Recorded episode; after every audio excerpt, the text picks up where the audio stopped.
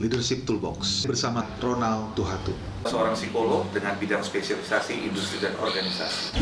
Itu menjadi pertanyaan buat saya, kenapa sih teman-teman itu berpikir bahwa dirinya itu A, padahal menurut orang lain mereka bukan A. Itu bagaimana cara kita mengatasi kesenjangan di antara persepsi diri sendiri dengan persepsi orang lain terhadap diri kita.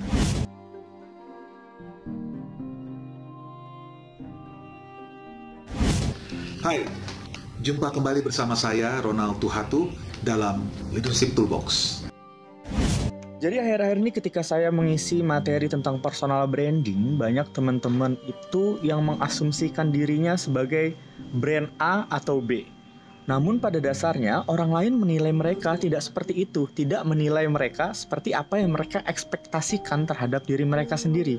Itu menjadi pertanyaan buat saya, kenapa sih teman-teman itu berpikir bahwa dirinya itu A, padahal menurut orang lain mereka bukan A, bahkan Z.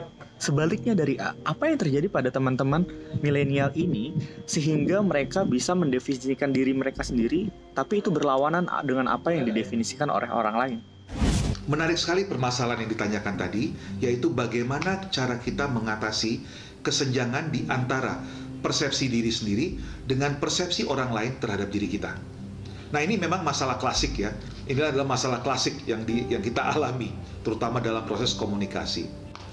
Apalagi sekarang adanya berbagai generasi dalam dunia kerja, sehingga menambah kompleksitas dari permasalahan tersebut.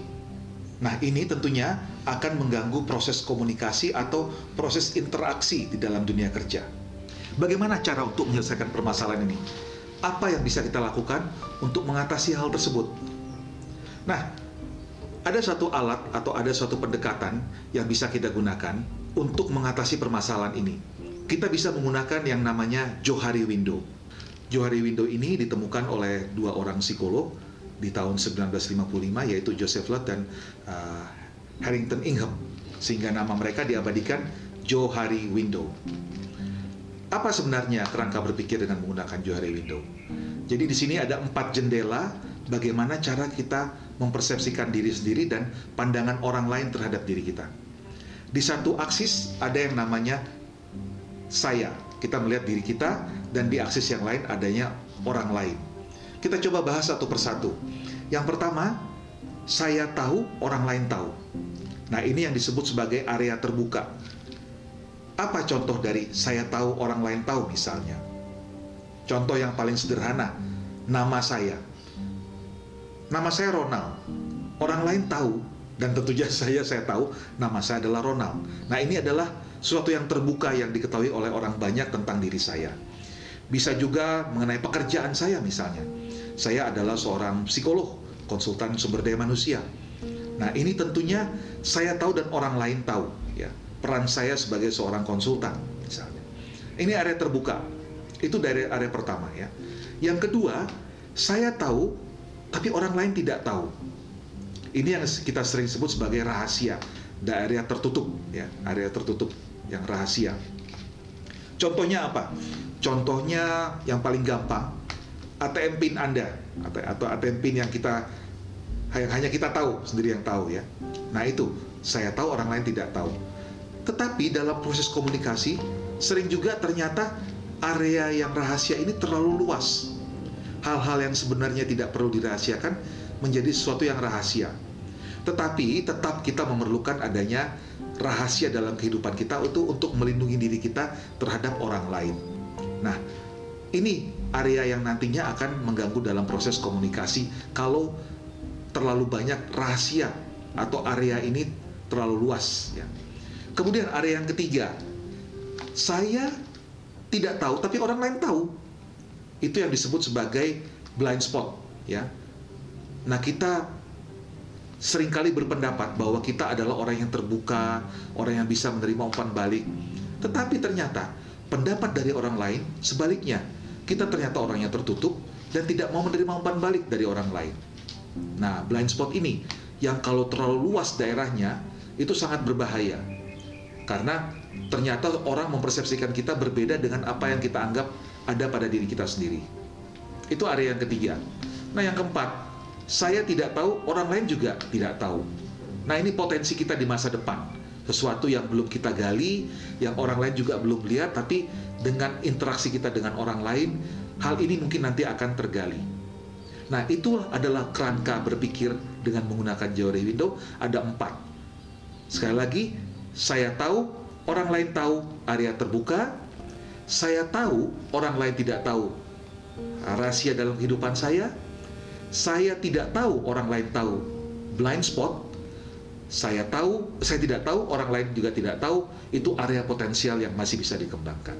Nah, inilah kerangka berpikir dengan menggunakan Johari Window. Nah, setelah kita mengetahui kerangka berpikir dengan menggunakan Johari Window, kita akan coba untuk menyelesaikan permasalahan tadi, yaitu bagaimana mengatasi kesenjangan atau gap antara persepsi terhadap diri sendiri dengan persepsi terhadap orang lain. Kalau ternyata adanya kesenjangan atau gap yang luas, bisa jadi ya saya tahu orang lain tidak tahu. Kita terlalu banyak rahasia dalam kehidupan kita sehingga menyulitkan orang lain untuk dapat berinteraksi dan berkomunikasi dengan kita. Karena kita cenderung tertutup. Saya tahu orang lain tidak tahu. Kita cenderung menutup diri padahal dalam komunikasi kita perlu juga membuka diri nah bagaimana cara kita bisa membuka diri dengan kita menerima feedback atau umpan balik dari orang lain terhadap diri kita. Dan ini juga akan mampu membuat kita mengurangi blind spot, mengurangi titik-titik di mana kita tidak tahu tentang diri kita, tetapi orang lain tahu tentang kita. Jadi kita berikan kesempatan kepada orang lain untuk memberikan masukan atau feedback yang konstruktif terhadap diri kita tentunya nanti kita juga harus bisa memilah-milah mana feedback yang memang bermanfaat untuk kita dan mana umpan balik atau feedback yang tentunya tidak relevan dengan kondisi kita. Nah, inilah bagaimana kita dapat menutup kesenjangan atau gap tersebut. Sebenarnya ini kita bisa katakan sebagai proses kita untuk lebih memahami diri kita, self awareness. Memang untuk kita mengadakan proses introspeksi self awareness ini kita memerlukan bantuan dari orang lain. Dan kalau dalam situasi kerja kita bisa minta masukan kepada atasan kita atau kepada sahabat atau rekan kerja yang kita percaya di kantor untuk memberikan feedback ya, untuk memberikan masukan umpan balik terhadap kita sehingga dengan memperluas area di mana saya tahu orang lain tahu, komunikasi kita juga akan semakin efektif dan interaksi di antara kita dengan rekan kerja, dengan atasan itu dapat optimal menghasilkan kinerja yang terbaik. Demikian diskusi kita kali ini dari Rumah Gambir Yogyakarta. Saya Ronald Tuhatu. Sampai bertemu kembali di episode berikutnya dalam Leadership Toolbox.